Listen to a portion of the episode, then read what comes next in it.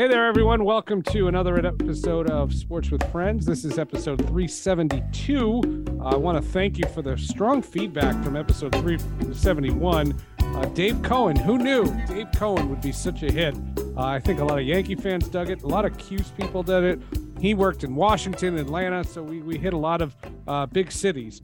There is a lot going on in sports. So these next few weeks, the podcast is going to be a lot of fun. It is week six in the NFL. We're going to get the matchups and the odds from the head odds maker at bovadasportsbook.com, Patrick Morrow. We are also welcoming a new sponsor to the show. Uncommon Goods makes its triumphant return. We're also going to play prize picks later on as well. Uh, as you know, in the podcast uh, that we've done a ton of Seattle based podcasts. Uh, we've done uh, broadcasters, we've done writers. We did the tribute to John Clayton recently. Um, you know, and, and I can always consider Seattle one of my my other homes. I lived there in the late '90s and loved every second of it. Um, I remember having this gentleman on uh, my radio show. I would fill in on KJR from time to time, and there was a time when there was a new downtown arena coming to Seattle and there was this thought that that was going to be this brand new arena and basketball was going to come back. And i remember uh, our guest today was was a guy who was in the centerpiece of covering that.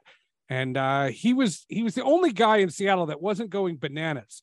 Everybody was so excited and he was like hold on hold on. A lot has to happen first. You know if you've been following along last year there was the debut of the seattle kraken.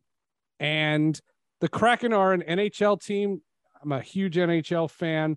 And our guest today has been at the centerpiece of the coverage of not only the ability to get the team, but also uh, their first season. He has a brand new book out. I cannot believe he's got a book out. This is so cool. It's called Rising from the Deep The Seattle Kraken, a tenacious push for expansion and the Emerald City's sports revival. Geoff Baker from the Seattle Times is with us here on Sports with Friends. Geoff, thank you so much for doing this. Welcome to the podcast. No, thank you for having me. I'm sure this is going to be a lot of fun. I can't oh, wait. It, it, it is indeed. You know, for, for years when you were at the Seattle Times, you didn't have like a beat. You were always investigative. You were always, you would work on feature pieces. And I, like I said, I've been a, a fan of yours from a distance uh, for a long time what was it about the Kraken that you got so connected? Where I would say now 85% of the stuff I see from you is all Kraken centric. Well, I, I, had covered Major League Baseball for 16 years in Toronto and, and then in Seattle covering the Mariners. So I did that beat. And, you know, by 2013, it was kind of, uh, all right, this is fun. What's next in your life? And so you move on to that. And I, I did a sports investigative job where part of the job was involving um, following the arena situation and, and you know keeping up to date. And i knew it was going to be a long term thing. It was going to take years and years. So i didn't want that to be the focus of the job but it, it sort of morphed into the fo- focus of that. And uh, you know to, to make a long we can get into it in greater detail if you want but i, I guess the uh, to make a long story short i grew up in montreal which is kind of a bit of a hockey mecca and sure, uh, sure. Covered, covered, some I've heard, of, I've heard of the place you might, you might have heard huh covered some hockey there um, in, in, the uh, midget AAA ranks, junior, a little bit of college, uh, way back when we're talking like 30 years ago. Had a chance, had a chance, very brief window open to cover the Montreal Canadiens um, for the Montreal Gazette. That was going to happen uh, in the mid 90s. Uh, they, they, had an idea they were going to make me the beat writer and make Red Fisher, who was the longtime beat writer there, they were going to move him into a columnist position so that he wouldn't have to travel and and be on the beat seven days a week. He was already in his 60s at that point. Sure, and sure. so um, yeah, you know, I had moved into sports at that point after covering news for seven years and uh, was getting ready to do it. There was sort of a plan to do it, and then they they had a change in sports editors, and they decided to go in another direction, and um, and keep Red on the beat, which, which he did. He stayed on the beat for a couple more years, and then they moved him into the exactly what they said they were going to do, move him into uh, uh, column writing. So I always say I came very, very close. This was back at around 1996, very, very close to uh, to covering the Canadiens. And so in this in this case, when the Kraken became the, the sports team in Seattle that was going to move into the arena, um, uh, you know, right away I, I put up my, my hand and I said, well, hey, it just makes sense to follow this team once they actually get on the ice, since I followed the creation of the team and the creation of the arena going back now almost 10 years. Uh, and, and, I like to tell everybody this job was about a quarter century in the making because you know it, it, it, just i finally got my nhl writing job. It just didn't take that long. And I, will tell you what i thank god today that i did not have to follow red fisher's shoes into being the beat writer covering oh, the Montreal if social media existed back then you'd have been crushed. I would have been fried. Yeah and then red and i got along actually quite well. He didn't always get along with everybody but uh, he was very very nice to me in my career. Uh, he passed away a few years ago unfortunately but i've got some good red fisher stories that i could tell and as do a lot of people that have worked with him. And uh, but he was he was nothing but great with me. And uh, I, am just again very very thankful that I did not have to follow in his shoes um, in his footsteps. And I left for Toronto I would say about nine months later and and took over the Blue Jays beat for the Toronto Star and so everything worked out stayed in sports and uh, it's been that way ever since. I want to uh, you know focus a lot on how the team came to be and and what it means for the city but uh, let let's work backwards how were they perceived this year? How are they? Uh, how is the reception? Um, the team wasn't very good, but that didn't matter. It, it did, you know, that outside of them uh, injuring my guy Jack Hughes, uh, I, I didn't really have a, a vibe for, for, for the franchise. Uh, but what was the perception? How how how did it go? Uh, in, in your estimation, how was year one? I'll be honest, year one for me personally was disappointing um, just because I knew how hard they had worked to get the team there. I knew um, what, what, you know, you know, a lot of the odds that they had to overcome to actually get an arena done and to get a team put in there in the first place. And for me, it was almost like they, they made it to the finish line. And I think there was a, a general sense of exhaustion within the organization uh, when it came time to actually start last season and put a team on the ice. It's almost like I don't want to say they forgot about the on ice product because that that wouldn't be fair but but I do think that the, the organization maybe needed a, a, little bit of time to catch its breath, and and then get onto the stage, the very difficult stage of launching a franchise. And and to be fair, I mean they had to launch it during COVID nineteen, the pandemic, uh, with all the restrictions inside the arena, with all the players not being able to get to know each other really, or have a whole lot of time to get workouts in because games were being canceled left and right. And so it it uh, it really I think threw a lot of what they were doing. Not to mention the arena wasn't ready on time, and a lot of the stuff that was going on inside the arena couldn't be shipped there on time because of all the pandemic shipping delays. So really, as a launch point, it, it really didn't launch the way I, I, call it a practice season, and I think this season is going to be what you, you would call the first real season of the franchise, and it's important because you know, while a lot of fans from a distance thought, you know, it's just another expansion team, they all struggled organizationally, they never expected to be the third worst team in the NHL. They thought they were going to be a lot more competitive than they were. And they sold a lot of season tickets on that premise to people that had to buy in for three year minimums.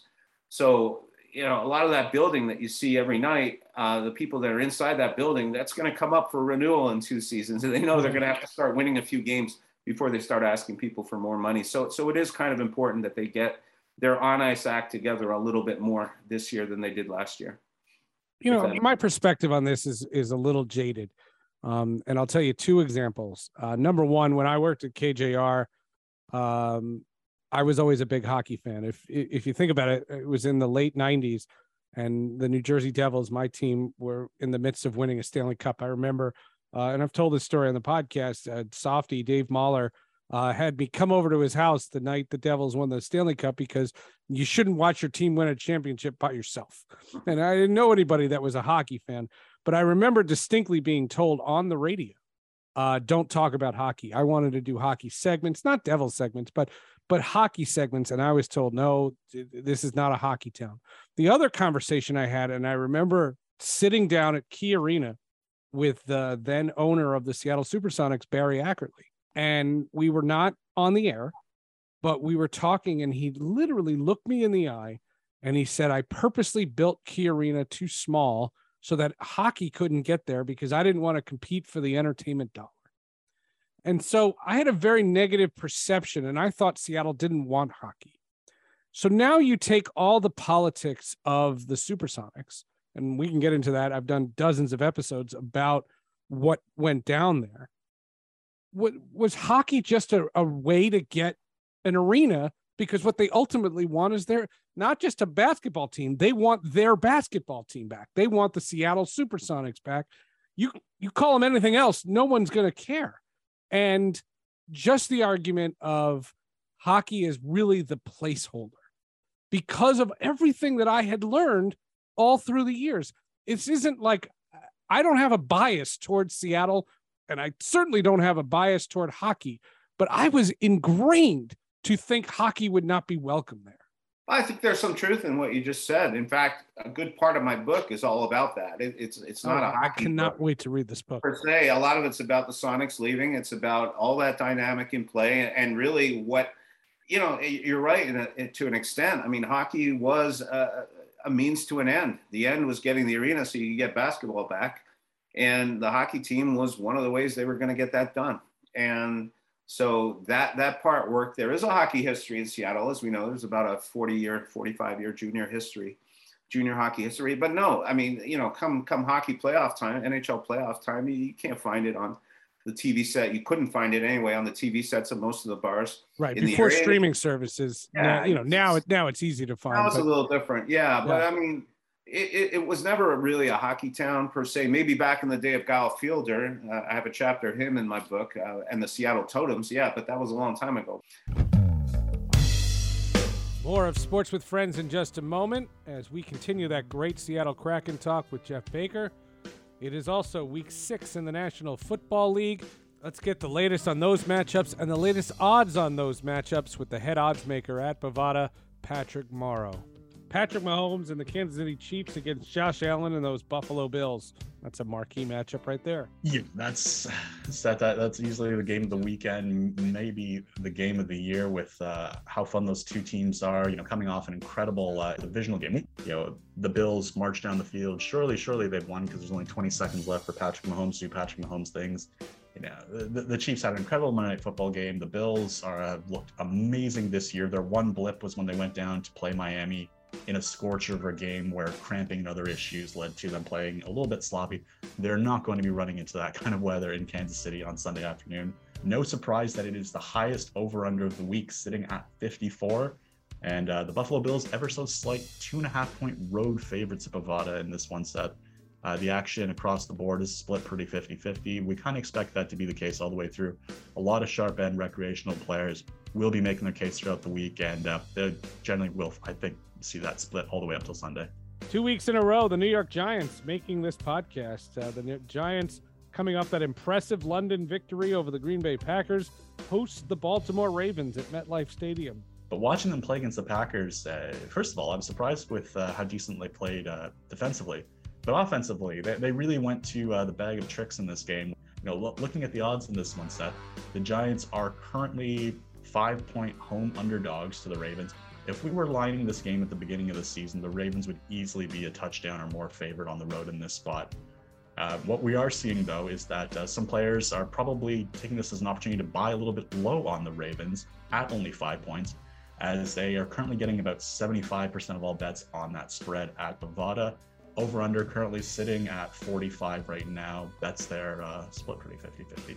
Another great matchup the Sunday night game the Dallas Cowboys and the Philadelphia Eagles two questions there. First of all, the Eagles haven't lost a game. And the second one, are the Cowboys for real? Without Dak Prescott, can they hang with the Eagles? This is a battle for the top spot in the NFC East. Yeah, su- super compelling game, uh, Seth. Uh, we, we have the limits uh, currently slightly, ever so slightly restricted uh, right now, just because of, you know, Dak has kind of suggested that maybe I don't know, could I uh, we, we currently don't expect him to be available in this one, but we are monitoring this one very closely. So uh, you know, when we release this podcast, I mean, the lines may be out of date, but as it currently stands, with the knowledge that we have, uh, uh, the Eagles are four and a half point home favorites in this one. Uh, what the Cowboys have been able to do with uh, Dak injured, Cooper Rush under center, listen, uh, they're, they're, not letting Cooper cook, which is probably for the best. I think he only had 12, 13 pass attempts last Sunday, but what they are getting out of that running game with Pollard and Zeke Elliott, and uh, but really what the defense has done with the Cowboys this year has been absolutely stunning. Uh, it is uh, difficult for me to give any credit to Mike McCarthy whatsoever. As a bit of a Packers fan here, I, I know maybe his week-to-week preparations, is good. His in-game stuff generally isn't great, But uh, what they've been able to do when with Zeke out, when many people thought their season was toast, uh, the fact that he's been able to hold the line as well as he is has been just remarkable. But what's really the more interesting uh, story, I think, in this one, Seth, has been how good Jalen Hurts and this Eagles team has been. You know, everyone thought that they just got lucky when uh, Dak got injured. And, and sure, of course, their NFC East uh, odds improved dramatically when that occurred.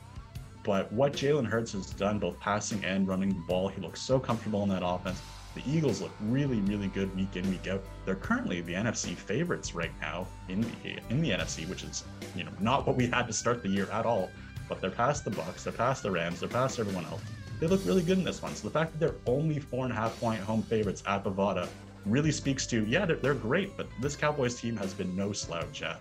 I'm looking forward to this one. I'm looking forward to what Kellen Moore can pull out of his bag of tricks, what that Cowboys defense can do, and ultimately what's going to happen next. Our thanks to Patrick Morrow, the head odds maker at Bovada. You can go to their website and see all the matchups, not just in the NFL, college football, the baseball playoffs, everything. Now back to our conversation on the Seattle Kraken with the Seattle Times' Geoff Baker. that's part of the problem. And they almost got an NHL team in the early 90s, uh, but they they didn't do it. And you know, Ackerley gets some of the blame for that from from some of the partners that he was going to bring to try to get an NHL team. There there was talk how he left uh, the back room uh, when he was about to go in and meet with the NHL Board of Governors. He left through a back door and uh, left his partners out in the cold. And so uh, yeah, certainly you're right to that extent. And, and that's part of what I was speaking about. You know, it, it's not guaranteed that this is going to be a slam dunk NHL market. It never has been. And, you know, that's part of the issue with what happened last season with the Kraken finishing third worst overall. There were a lot of empty seats in the building, even though they were sold out every game. You know, not mm-hmm. everybody was going there and using their tickets. And so they really have to change that. And I, I think they have put in a lot of work um, doing that, trying to launch this franchise properly this time, which they weren't able to do necessarily a year ago. And I think you're going to see this this organization a lot more. Um, I, I, would hope so, for their sake, acting a lot more um, like like a team, the team that it should have been, let's say, 12 months ago, a year ago, without the the whole COVID, uh, the pandemic things really sidetracking everything this year. But I mean, yeah, there, there's this is a basketball town, and um, but that said, you know, Seattle used to be a baseball town too. I, I can remember the last time the Mariners made the playoffs prior to this year. Um, you know, they, they, they pretty much owned Seattle. I was there covering uh, their 2000 and their 2001 playoff series for the Toronto Star. And that that was the team. It wasn't the Seahawks, but then it became a Seahawks town, and it's been a Seahawks town. Now the Seahawks are on the decline a bit, and the Mariners are on the rise again. So it's not a town that's owned by any one team, any one sport, but certainly, yeah, NBA is more popular than NHL, even though the NBA is not here anymore. Um, and, and there is a need for the Kraken to sort of firm themselves up and, and establish a toehold in this sports market uh, before a Sonics team comes back, whenever that's going to be. It is going to happen. Um, it might take a few more years, but uh, the, the, Kraken have to be ready to hold their own at that point because of what you mentioned. You know, there's a reason Ackerley didn't want the competition, and you know there are people that think there, there's not enough room for for five major sports in this city, five or six, whatever we're at now. Well, okay, but you but you referenced the sixth, and and and there's something else that I want to enter into this conversation.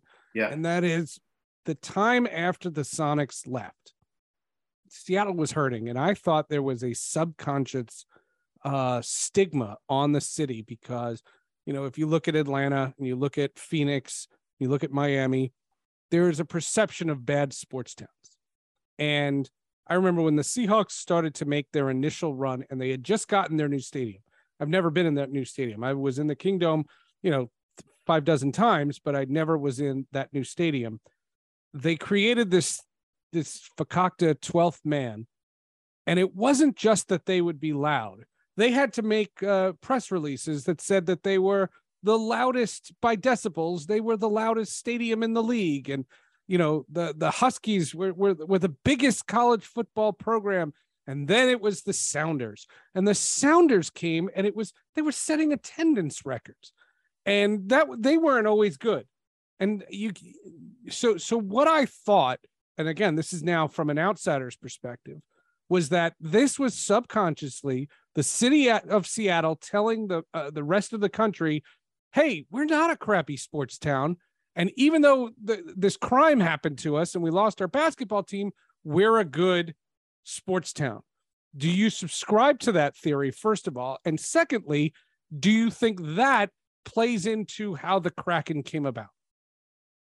Yeah, I, I think there is some truth to that. Definitely. Um, th- there is a bit of a second city feel at times to Seattle. I got here in 2006, which was two years before the Sonics left.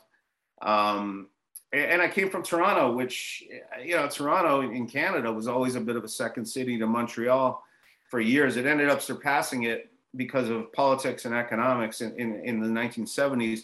But there was still, when I got to Toronto in the 90s, there was still a bit of a second city feel, a bit of a, hey, we have to prove to everybody how we're world class. We have to prove to everybody how good we are. We have to prove this, prove that. You know, when you're good, you don't have to prove anything. You know, New York doesn't go out, New York City doesn't go out of its way to tell people, hey, we're world class. You know, you just assume it. You, you assume that you're good. You don't necessarily have that here in Seattle. There is sort of a bit of an underdog feel uh, a bit of a, a, second city kind of feel that way. And I, and I think losing their team probably exacerbated some of that. Um, and it's it's it's difficult. I mean, there have been sporting events that I've been to, and every time you know we, we have we just recently had a NBA uh, exhibition game played at, at Climate Pledge Arena, and there was still this whole you know, hey, we're auditioning for an NBA team. We have to show the NBA how good we are now. We have to show them our new arena show them this. I mean, you know, the NBA saw Seattle for quite a while. They should have a pretty good idea. I know Adam Silver has a pretty good idea what Seattle's like as a sports town. He's told me as much. This portion of Sports with Friends is brought to you by Uncommon Goods. One of the hardest things that I have found, especially in my adult life, is shopping for my mom, my teenager, my in laws, even friends. I don't know what to get as gifts. I hate bringing things and I hate doing gift cards. Uncommon Goods makes it easy to find remarkable and truly original gifts for anyone. Uncommon Goods wants your holiday season to be stress free, so check out their selection of thousands of items today. Here's a couple that I found and got from my relatives the MLB Park Map Glasses. Each set of two whiskey glasses features a map of an iconic MLB stadium in the team's two main colors. I got one for a friend in Seattle, and I got one who's a Nationals fan. Uncommon Goods looks for products that are high quality, unique, and often handmade or made in the U.S. They have the most meaningful, out of the ordinary gifts anywhere. No matter what your family or friends are into, Uncommon Goods has the perfect gift. From art and jewelry to kitchen, home, and bar, Uncommon Goods has something for everybody. And when you shop at Uncommon Goods, you're supporting artists and small independent businesses. With every purchase that you make at Uncommon Goods, they give back a dollar to a nonprofit partner of your choice. They've donated more than $2.5 million to date.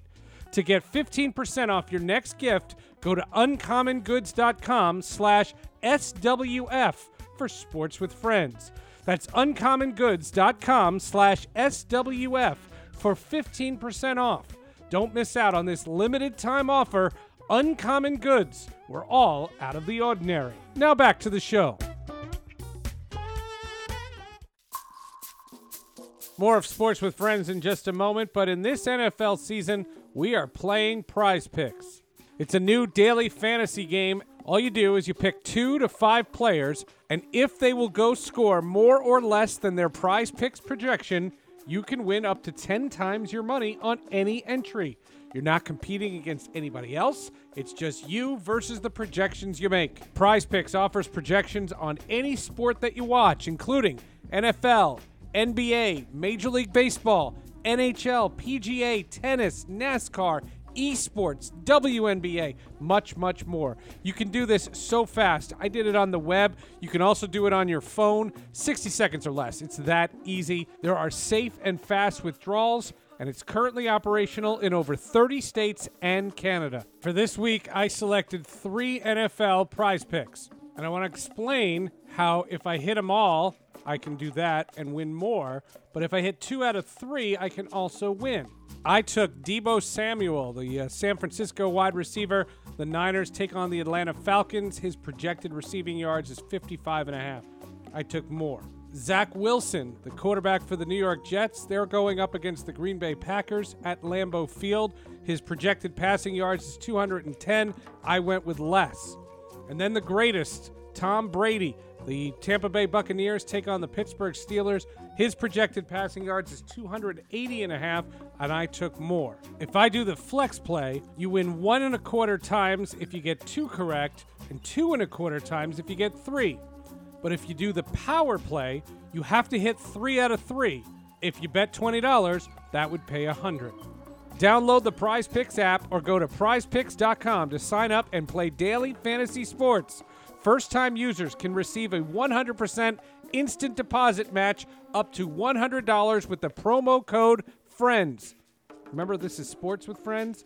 If you deposit $100, Prize Picks will give you $100. If you deposit $50, Prize Picks will give you $50. Just enter the promo code FRIENDS at sign up for an instant deposit match up to $100.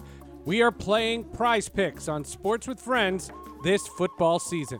Now back to the show. There's an episode of the podcast, episode 231, The Complicated Legacy of David Stern. Uh, we had, uh, I think it was Sam Amick, uh, explained all the great things that Stern had accomplished in the NBA.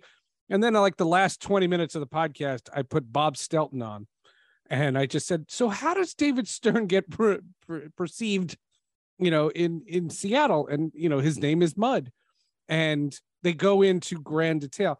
Adam Silver is quite aware of all of that, and to me, it must be imperative for him to put you know to steal from Quantum Leap. It's it's put right what once went wrong. It, it, yeah. There was a great crime that took place in taking that team, and he can only do one thing. And in the saga of relocation, I know I'm rambling a little bit, but in the saga of relocation, most relocations have been rectified. You know, Cleveland lost the the Browns, but they got another Browns. You know, Minneapolis lost the Lakers, but they got the the Timberwolves.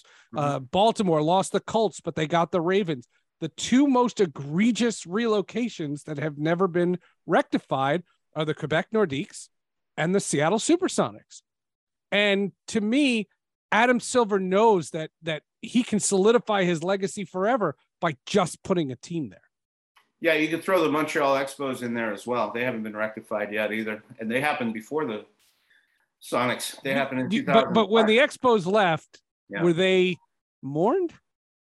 Oh yeah, no, they're mourned. They they still are. What what happened there was they they were threatened with relocation for so long that the fans just eventually got fed up and they said, "All right, we'll do it already. We're not going to go pack your stadium if you're going to."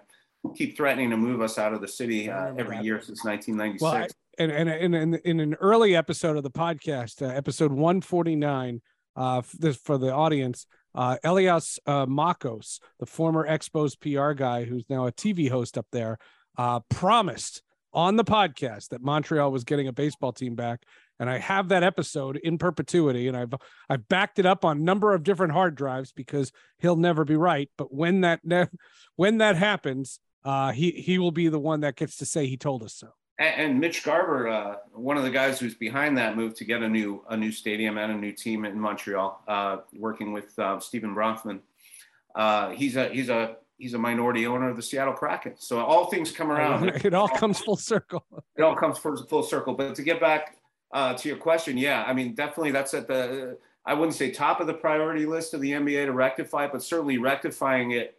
Uh, the Seattle question is is definitely. Um, something that I think Adam Silver wants to do. Uh, I, th- I, think it had a lot to do with why they didn't um, relocate the Sacramento Kings here yeah. um, back in 2013 because you know they were just coming off five years earlier a, a relocation that really didn't go over well PR wise, um, not only in Seattle around the country, and they didn't want to rectify a wrong by by committing a second wrong sure. uh, in in that in that sense. So there's that. Um, you know, I would just say in the history of sports relocations, if you look at them generally, and this is off the top of my head, they would probably be, with the exception, let's say, of the Cleveland Browns. Um, generally, it takes about 15 to 20 years to rectify mm. an issue. You look at Los Angeles losing the Rams and then getting the Rams back. So, generally, when a team does get a, another franchise back through relocation to rectify a previous relocations because they've gone out and they've I want to say, yeah, I'll say it. They've extorted the the public governments to give them public funds sure, to build sure. those stadiums. Now that didn't happen here in Seattle, and that's one reason why it wasn't happening. Uh, they weren't getting necessarily the money that they wanted to get to bring a team back here. And in the end, they ended up building an all private arena through a pro- partnership with the city. But the Oakview Group came in and spent 1.2 billion of their own money and their partners' mm-hmm. money to build the arena here. So it's a completely privately financed arena. And that's a little bit different from what was being proposed before, which always involved some kind of bond funding that the public was going to have to participate in. And there's very little appetite for that here in Seattle right now because of our history with stadiums. Um, you know, they built uh, T-Mobile Park, which used to be Safeco Field. They built that uh, with with a huge amount of public subsidies. They had to threaten to relocate that team. They did all the time. The same and thing with the Seahawks. The Seahawks did the same thing, threatened to relocate to uh, Anaheim right after the Rams left, and and so um, that was going on, and they ended up getting their public money. And both times they had votes. One time the Mariners lost their vote, their public vote, but yep. then they actually made it to the, uh, the Edgar Martinez hit his double. They made it to the American League Championship Series uh, beat the Yankees in the division series, and that was enough to get another branch of government to kind of kind of do an end run around what the public wish was in the referendum. And so they they were able to get uh, public financing for the Mariner Stadium. The Seahawks barely won their vote; they only won it by uh, a couple of percentage points, maybe even one percent. It wasn't very high, and so there was no appetite. By the time the, the Sonics came around looking for a handout to build either a new um, arena to replace Key Arena or to renovate uh, Key Arena with I think it was 300 million dollars. Uh, there was just no public appetite for that, and and that's that's a huge part of what happened. So, in, in a way, you know, there's a reason these things don't get rectified right away. You have to solve the arena uh, dilemma, and then you have to find the right ownership. I don't think they're going to have a problem with ownership here. From everything I'm told, they're gonna they're gonna have deep pocketed owners. Are you, you're talking basketball or no? basketball. Right? Okay, you're staying with basketball, not the crack. Yeah, yeah, not the Kraken. But I mean, it's all one and the same, right? Because the people that like the arena is owned by the city right now, but it's managed by the Oakview Group and its partners. And one of those partners is a big one is, is the majority owner of the Kraken, David Bonderman, who's a you know billionaire investment banker, and he um, he's a part owner of the uh, minority owner of the Boston Celtics. So he's going to want a piece in whatever comes in here. Sure. But the, the majority ownership is going to be somebody with, with deep pockets. We've heard all kinds of rumors, um, but there's no shortage of people wanting to bring a team here now that there's an arena. The whole question was who was going to build the arena, who was going to afford, who could afford to build an arena, and the list of that is very short in some of these cities, and that's why teams leave to begin with. Um, you know, Quebec Nordiques, uh, you were right. That that's one of the, the more egregiously uh, oh, that, unsolved. That, that city was heartbroken, and when the Avalanche wore those retro jerseys uh, for their uh, Winter Classic when they played in Lake Tahoe during the COVID season, and they put Nordique's logos on their on their jerseys. Everybody thought it was so charming. I said, not to the people of Quebec. That's like a punch in the gut. Could you imagine on a retro night the Thunder wearing green and gold of the Seattle SuperSonics? Like, no, it they, wouldn't go. Over, they'd be vilified. Wouldn't go over very well. Um, the people of Quebec City, I know, are still very interested. They did build an arena. That's the odd thing. Like right now, they have an arena that's ready. Videotron Center's been up since uh, 2015. Um, you know, it reminds me of Hamilton. They built Copps Coliseum in the 80s in order to get an NHL team there, and they never brought it. Now, of course, it's, it's a bit of an outdated facility. And the same yeah. thing could happen in Quebec if they don't get a team anytime soon. Um, they're, which they're not. I mean, it's, it's they, tough. They, Gary Bettman's pretty much said – you know the, the, the, they're they're not not getting it i want to uh, transition a, a little bit um and and and you mentioned and i would imagine uh, a, a, huge chunk of this is is your book uh is in your book um the idea that the the lower downtown arena chris yeah Hansen. chris hansen he was the savior he was going to save sports and bring basketball back and this was all going to happen and everybody was all excited he was going to build uh, right next to the, the, the football stadium and the and the and the baseball stadium. Um, it just seemed like nobody was jumping and saying, "Sure, let's get a team here." Uh, he was getting approvals for land. Again, you don't have to reveal too much because I want people to, to buy your book. But tell me a little bit about how that all fell apart. Well, uh, to be honest, the reason it fell apart is because Steve Ballmer left his group. Steve Ballmer was his partner former CEO of Microsoft. Uh, when the Donald Sterling thing happened, he bought right, the Clippers. Left, left to go buy the uh, the LA Clippers, and that was in May of 2014. And and honestly, after that, that was it for Chris Hansen's group. Uh, the the NBA had a lot of interest in them when Steve Ballmer was there in the mix for obvious reasons, and uh, and they found a way to get Ballmer off did on their you, own. Did you think then that any shot at an arena was dead? Like, did you think then in 2014? Because that's I remember that's when I had you on the radio show. Did you think then that the Kraken could never exist? Like what you see now in Climate Pledge Arena would never have taken place? I don't know that I felt that way that very instant. I, I, I did think that it took a huge hit. And I remember I did a story on it for the Seattle Times saying as much. And I wrote a column about it saying as much that it took a huge hit. Um, the other hit that it took was uh, Chris Hansen ended up getting caught violating elections law in Sacramento for funding a group that was going to oppose. Um, uh, he, he was funding a group that was going to uh, that was trying to get a petition to oppose the building of a new arena in Sacramento to keep the Kings there. And the NBA looked at that and they viewed it as messing with their money. And once that happened, um, and I'm trying to remember the exact timing of it. I want to say that was late 2013 when that happened. The NBA downplayed it a lot and his own people, but the more and more I got to talk to people that were close to the situation, the more I, was told that it was a very big deal and that um, you know you just don't mess with the money. It's yeah. it's like it's like in gangster you know gangster land too. The same thing happens with organized crime. You don't mess with the money or they come for you. You're dead to them. And and I'm told that that's that's part of what happened. Now, all that said, had he managed to get an arena built in Seattle, would anything be different? Uh, possibly, quite possibly. The problem with, with the Hansen Arena is that at the time when it first came out in 2012, it was actually a pretty good arena proposal as far as those went. I mean, it was asking for up it to. was what four years after the Sonics had left. Yeah, right? yeah exactly. Four years after. Uh, he had a good partner in Steve Ballmer. Uh, he had the Nordstrom brothers, although their investment, I'm told, wasn't as deep anywhere close to as deep. But but I mean, you know, they're good representatives of the city, uh, the Nordstrom flagship, you know, flagship uh, uh, retail uh, conglomerate, and so you've got that there. That's a good start. And then you know he's asking for bond money, public bond money, but he's promising to pay it back, and that gets that that satisfies some terms of the local law that we have here, which says if we're going to lend bond money for a stadium or any sports enterprise, we've got to show that it benefits the city. There's got to be a benefit to it, and they were going to pay that loan back with interest. And so, you know, that wasn't terrible as far as what was going on in, in America back then uh, with, with with some some all public uh, financing just fleecing stadiums. I can think of Glendale, Arizona was a great example where the hockey team played at uh, Jobing.com arena. Uh, later became Gila River uh, arena, sure. where, where they, they, were just fleecing the city. Uh, the NHL team was, and so um, you know this was a relatively good deal by comparison. The problem is, as time went on, time went on, it became more clear that that there were a lot of questions raised about whether Hansen would be able to afford to build this arena by himself or whether he really did need other investors to come in. And, and it, it, it, sort of, to a lot of people on the outside, it looked a bit like a house of cards. Not saying he didn't have money, he had money, clearly, and some of his investors did.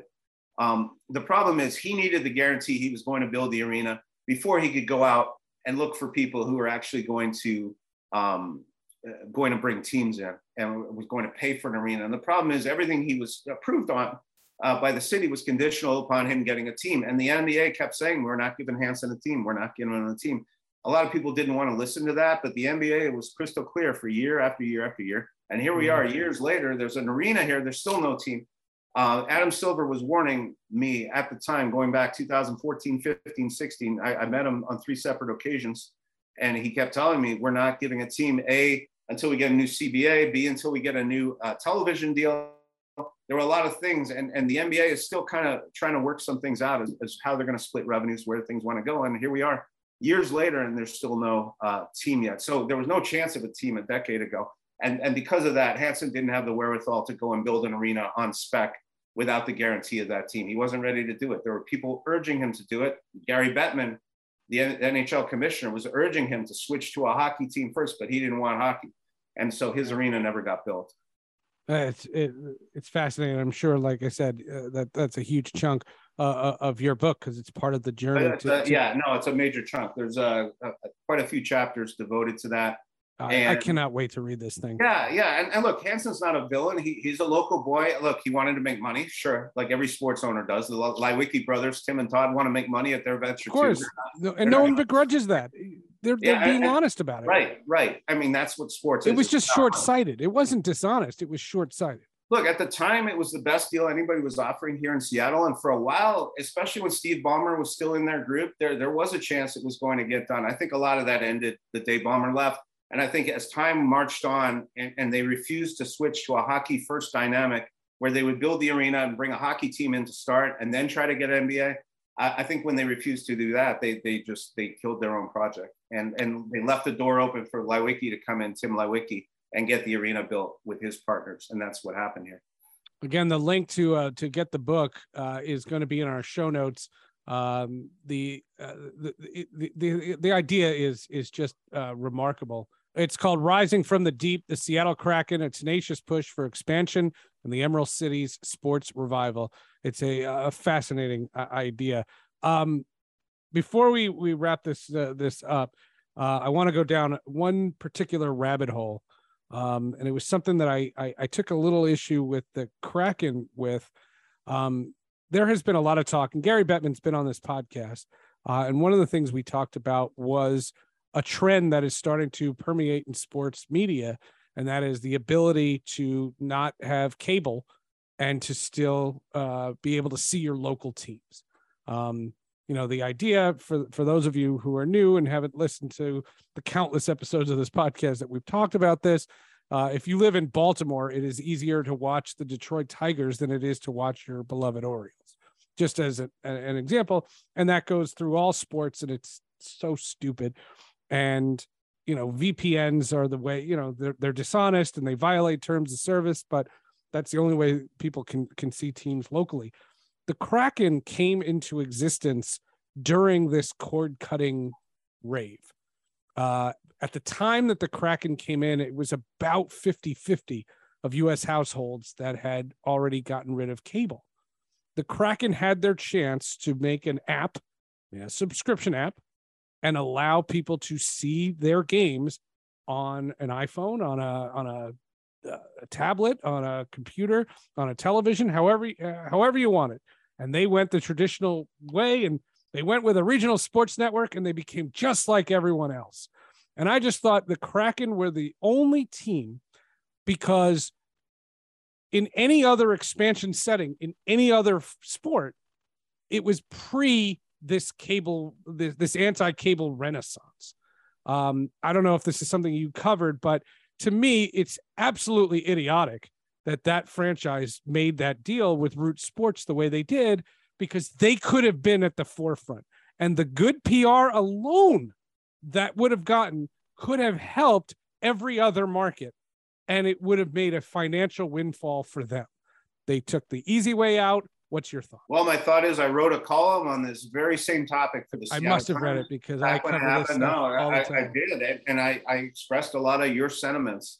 Uh, maybe not as overtly, but I mean the message was definitely there. I was a little disappointed. Yeah, I, I thought it lacked creativity. Um, I thought, you know, after all the talk, all the planning, all the years they had to plan this thing, I thought they would have done more than just just take the easy money from the RSN, and and that's what they did. Um, now, that said, what we talked about earlier in this podcast was about sort of the rush to get the team out there, all the obstacles they had to overcome. And so I, have come to believe, I think this had a lot to do with it. I think they, they got so wrapped up in getting the arena ready, getting the team here, getting a team plan, and, and just finishing the arena was huge. I mean, they weren't sure they were going to have that arena finished for last season. And, and that was a problem because there was no other place to play here in Seattle. You had a couple of junior rinks you do what the Ottawa Senators did back in 1992 and play your games in a 9,000 seat arena, but that wasn't necessarily how you're going to launch a franchise in the year 2022. And, and so I think at that point, you know, getting all creative with their uh, regional sports network, they, they probably just said, what's the path of least resistance?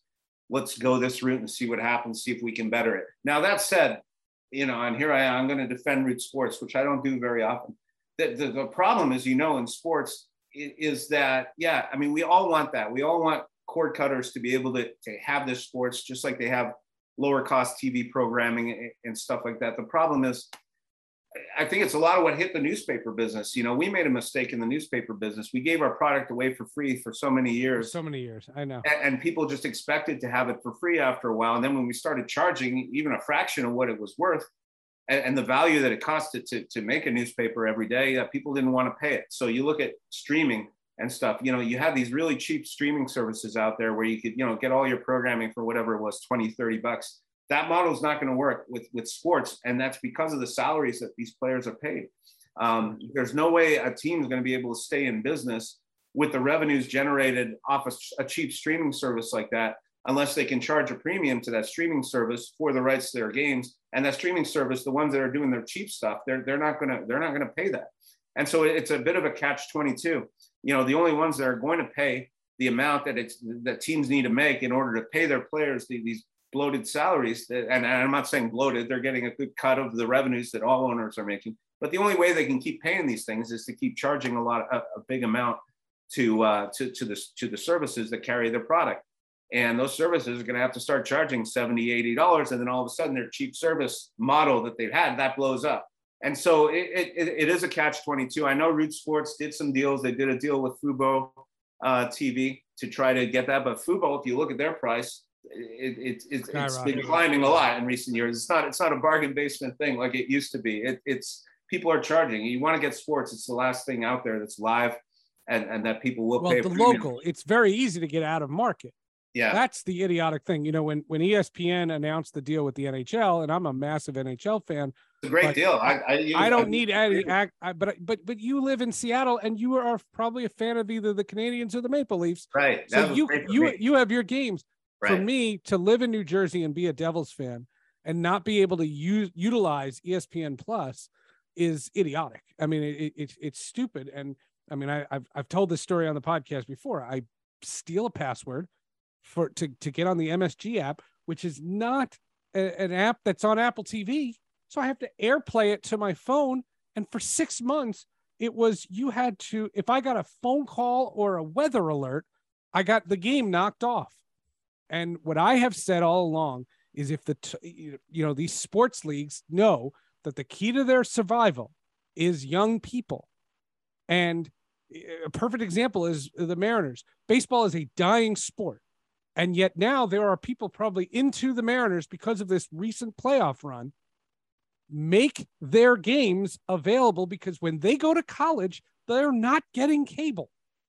And if you are a kid who grew up in, in Bellevue and you go to the University of Washington, unless the games are accessible, you're not watching.